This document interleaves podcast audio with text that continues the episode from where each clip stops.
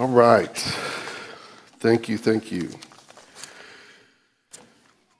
We are continuing in our series on the Holy Spirit. And if you a little recap, we've talked about being born of the Spirit, and once you're born of the Spirit, then the Spirit comes and dwells in you. One of the things we talked about last week. And now we're going to talk about on Romans 8 what that looks like when the Spirit comes and dwells in you. Once we receive Christ, we went over that last week, kind of that process of how that we get the Spirit, how we're reborn of the Spirit. And so now, we, once the Spirit's in, what does that look like?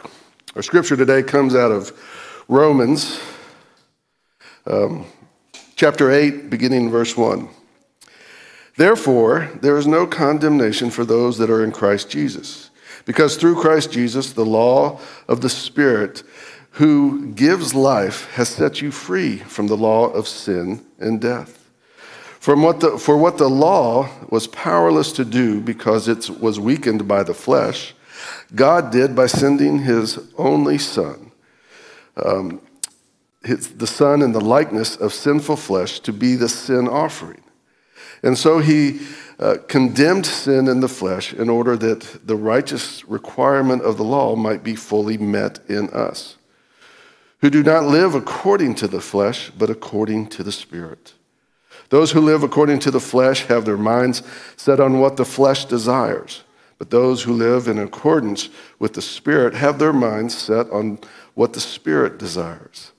The mind governed by the flesh is death, but the mind governed by the Spirit uh, is life and peace.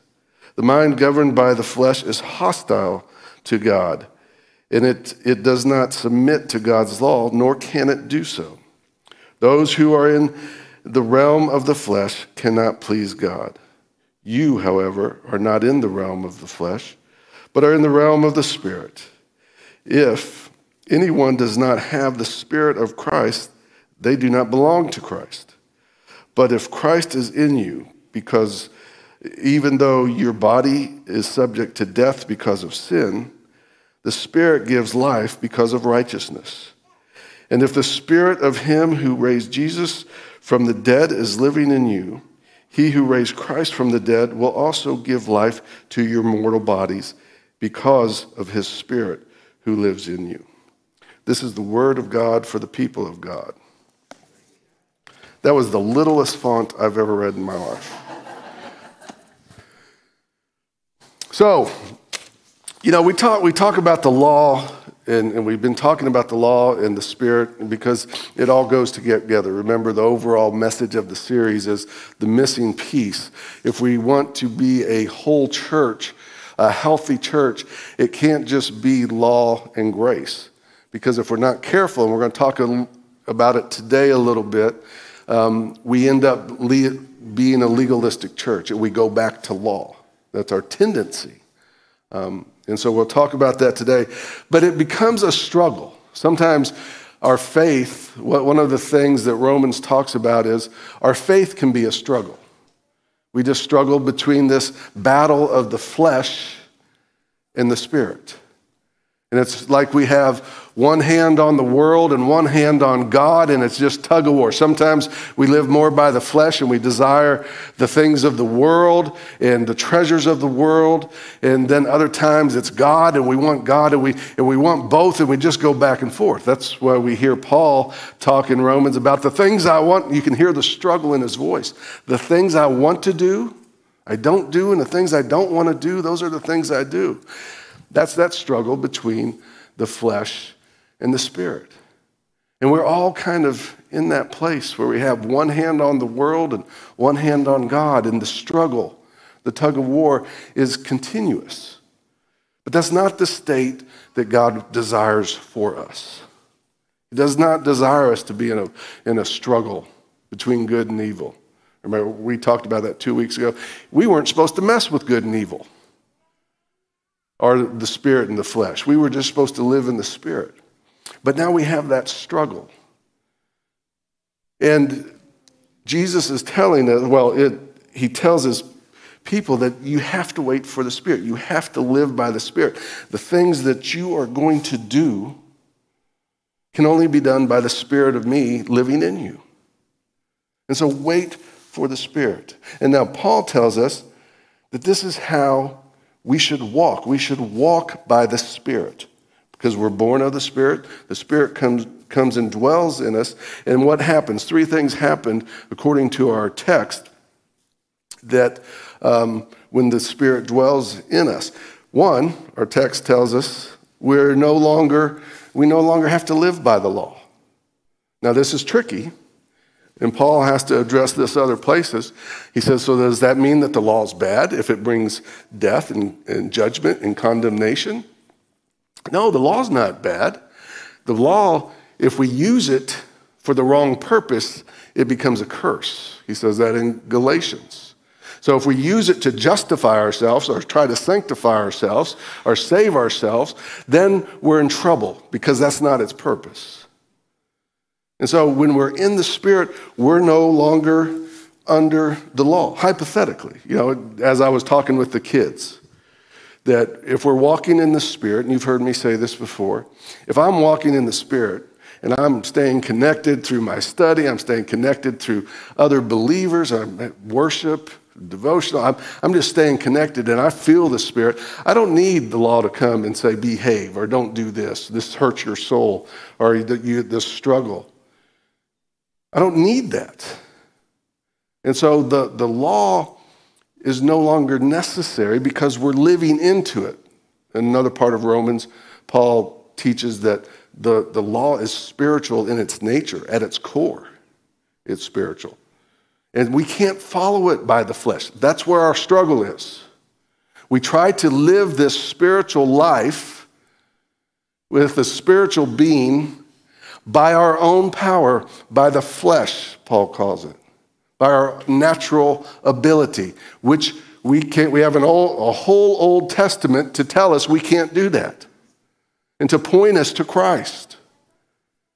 And so the, the ideal is that we are no longer under the law, but we're living by the Spirit. But we know that doesn't always happen. Unless there's somebody I don't know about that is just always walking in the Spirit and has no struggle with the flesh. Uh, I don't see any hands.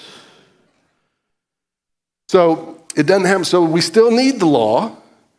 And if you look at the big picture, the law is created when the Spirit was absent. In the Old Testament, the Spirit was present, but as I say in very uh, deep theological terms, it was more like a squirt gun, right? God would say, you, you read stuff like, God put his spirit on him. God put his spirit here. It's, it was directed where his spirit uh, was going to work and what the spirit was going to do. So the spirit as a whole was absent and the law was given so that we would know the things of God, we would know what sin is, we'd be able to recognize it. But through Christ, as we talked about last week, he told his disciples, I must go so that my spirit can come back and fill you and, and dwell within you.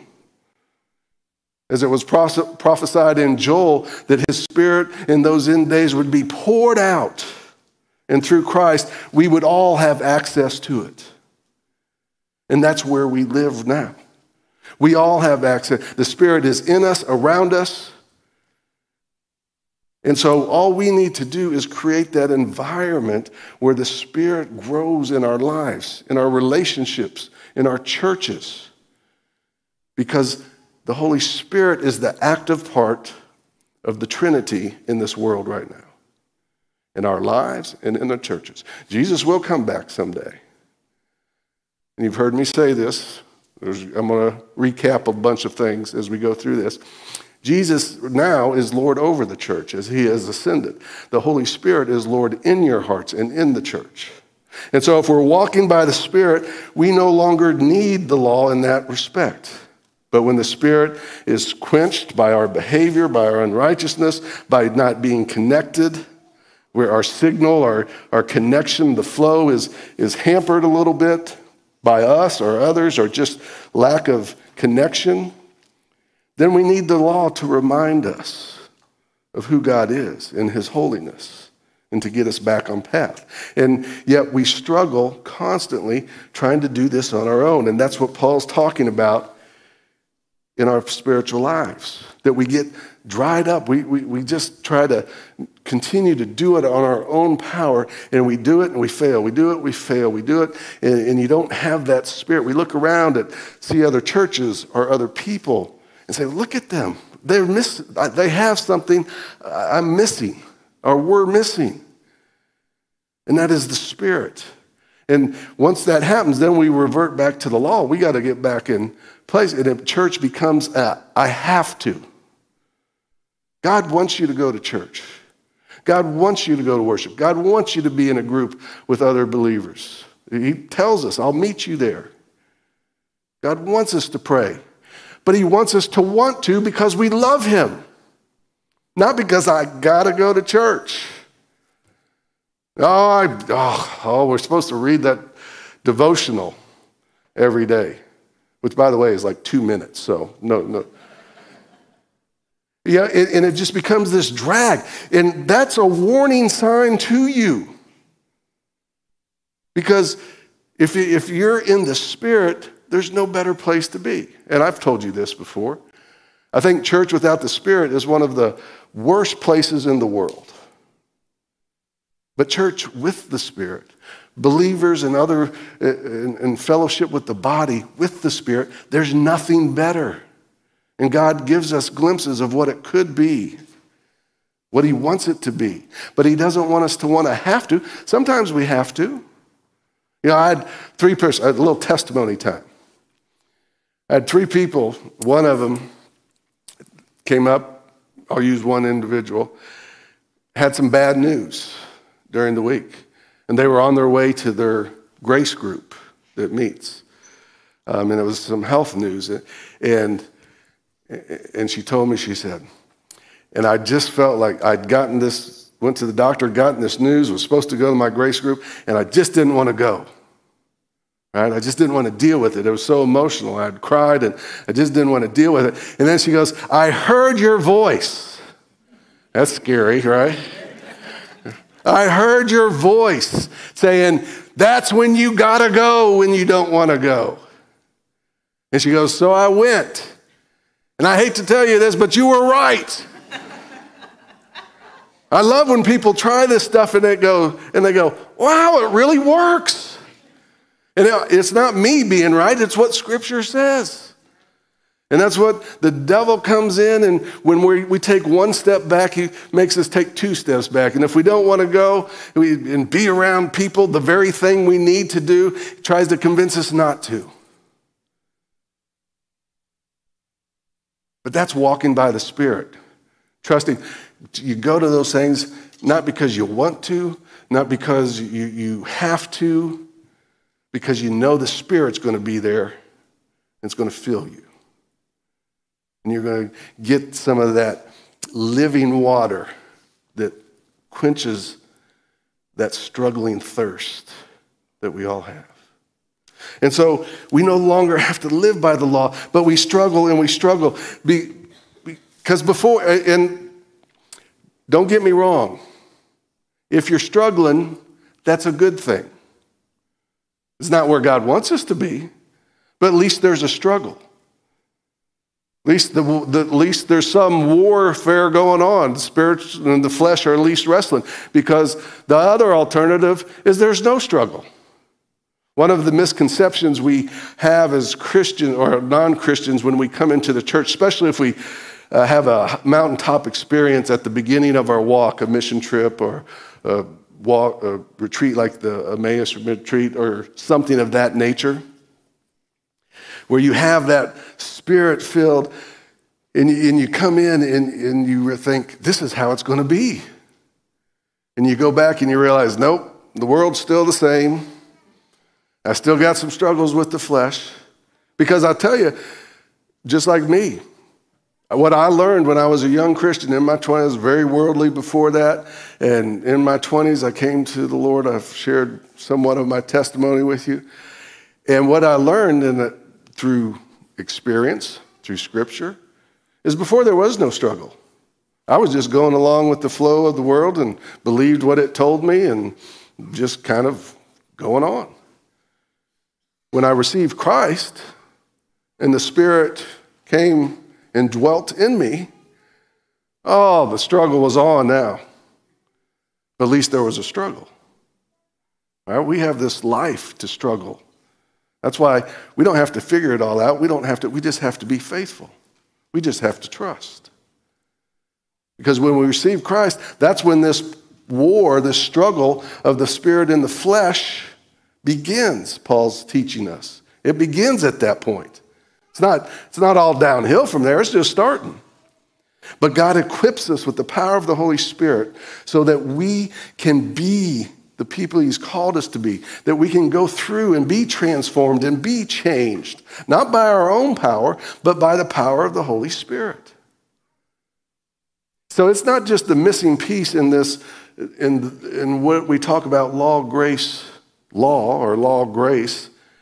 We have to have the Spirit. It's also the missing piece for many churches, for many Christians. Many churches rarely mention the Spirit. Or in some churches, used to and they forgot.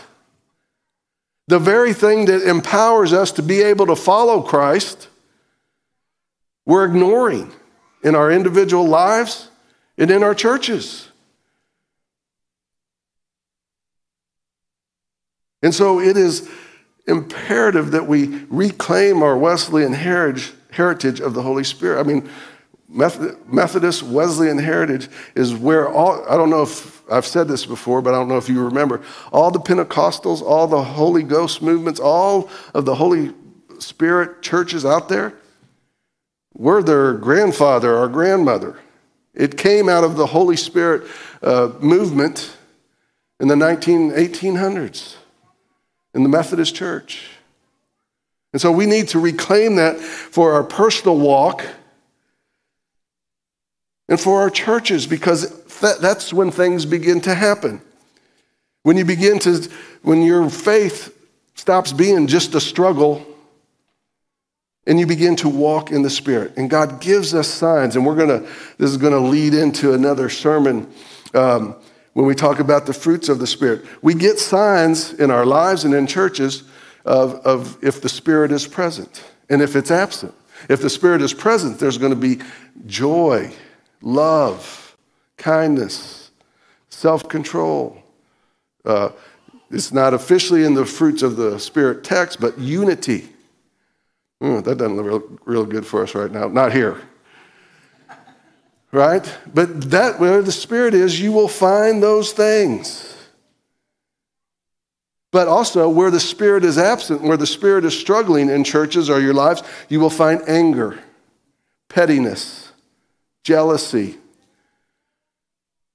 I mean, we all know those people that just the spirit of calmness and gentleness. You, you don't know anybody that doesn't like them or doesn't like to be around them, or would be mad at them, or you, you don't remember one drama filled moment they've had just because they're so filled with the Spirit and the fruits of the Spirit. And, but we also know those people that there's always drama. There's always things going on. There's always acrimony with somebody or something or something. That tells us that those are warning signs that something is interfering with our spirits. Thus, if it interferes with our spirit, it's going to radiate out into our relationships. So, okay, I'm editing in my head. So, the thing is, flesh and the spirit, this is our struggle when we receive Christ, born of the Spirit, the Spirit comes, dwells in us. Our goal in the means of grace is to increase to have this spirit grow and thrive. And God tells us how to do that. Spend some time in those things that are connected to the Spirit, where God says, Go to Scripture, I'll meet you there. Go to worship, I'll meet you there. Go to your group, I'll meet you there. Go to prayer, I'll meet you there. Serve for me, I'll meet you in all of those places, and the Spirit will grow. And then remove the junk of your life the stuff that feeds the flesh, the desires of the world. Stop the struggle. Get rid of that stuff because that's what feeds the flesh.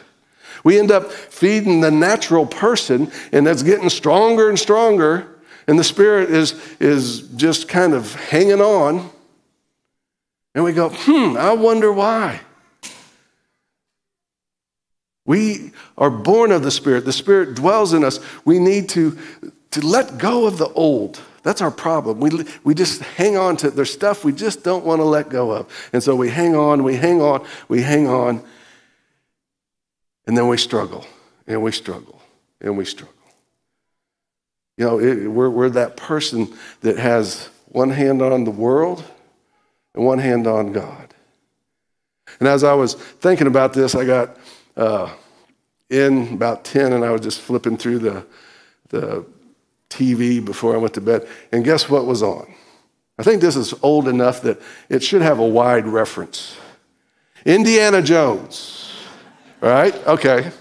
Indiana Jones and the Last Crusade. You remember that? And it's about the Holy Grail. And for them, it wasn't a spiritual pursuit, it was an archaeological pursuit. It was a treasure a valuable treasure of this world, and the Nazis were after it, and Indiana Jones was after it. He wanted to go to the museum. And so they get in there and they finally find it, and they go through all the action, if you can remember the movie. And one of the ladies that was in competition with him grabs it and she backs up and she crosses the seal, which she wasn't supposed to cross. And there's this huge earthquake, and, and she falls and she's hanging, and the grail is right there. And Indiana Jones grabs her hand, and so he's hanging on with one hand. She's reaching for the grass. He goes, I can get it, Indy, I can get it. And he's like, Let it go. I can't hold you. I need both your hands. And she won't let it go. Everything that represented this world and the treasures of this world and everything, she couldn't let it go. He lost it and she fell through the cracks. And then just like Indiana Jones, another earthquake starts. And he falls and he's in the same position, and his dad grabs him. And he's hanging on to his father, and he's reaching for the treasure. And he's what he was just advising her against. Now he's in that position, and he's like, I can get it. I can get it, Dad. I can get it. And then everything goes kind of silent, so it's focused on his voice. In a very deep, fatherly, almost godlike voice, he looks at him and he says, Indy, let it go. And he grabs on to him with both hands and he pulls him to life. Remember that image next time you're struggling and hear that voice, not my voice, mine's nasally and allergy and all that. Hear uh, Sean Connery's voice, much better voice. When you're just stretched out between the two, the world and God, hear that voice. I pray that you hear that voice saying, Let it go. Grab onto me with both hands. I've given you everything you need. Let us pray. Dear Lord, I thank you for your grace and for your mercy. I thank you for your patience. As we struggle and we struggle and we try to do this thing on our own power and we get frustrated, sometimes give up, but Lord, you are there saying, I have given you all that you need. Just let go and grab onto me with both hands. I've done all I needed to do. I have given you all I needed to give you through Jesus Christ on the cross. And Lord, so remember, help us to remember you have it is finished and all has been given and all that needed to be done is done that we might live in a life of grace and peace. In Jesus' name we pray. Amen. One of the things I forgot to tell you with communion is that also the kids will be coming back in. So we're going full bore back to pre COVID. So as I prepare communion, take a few moments to ask yourself, let the Holy Spirit speak to you about what you're reaching for. What is distracting you from grabbing God and his spirit with both hands.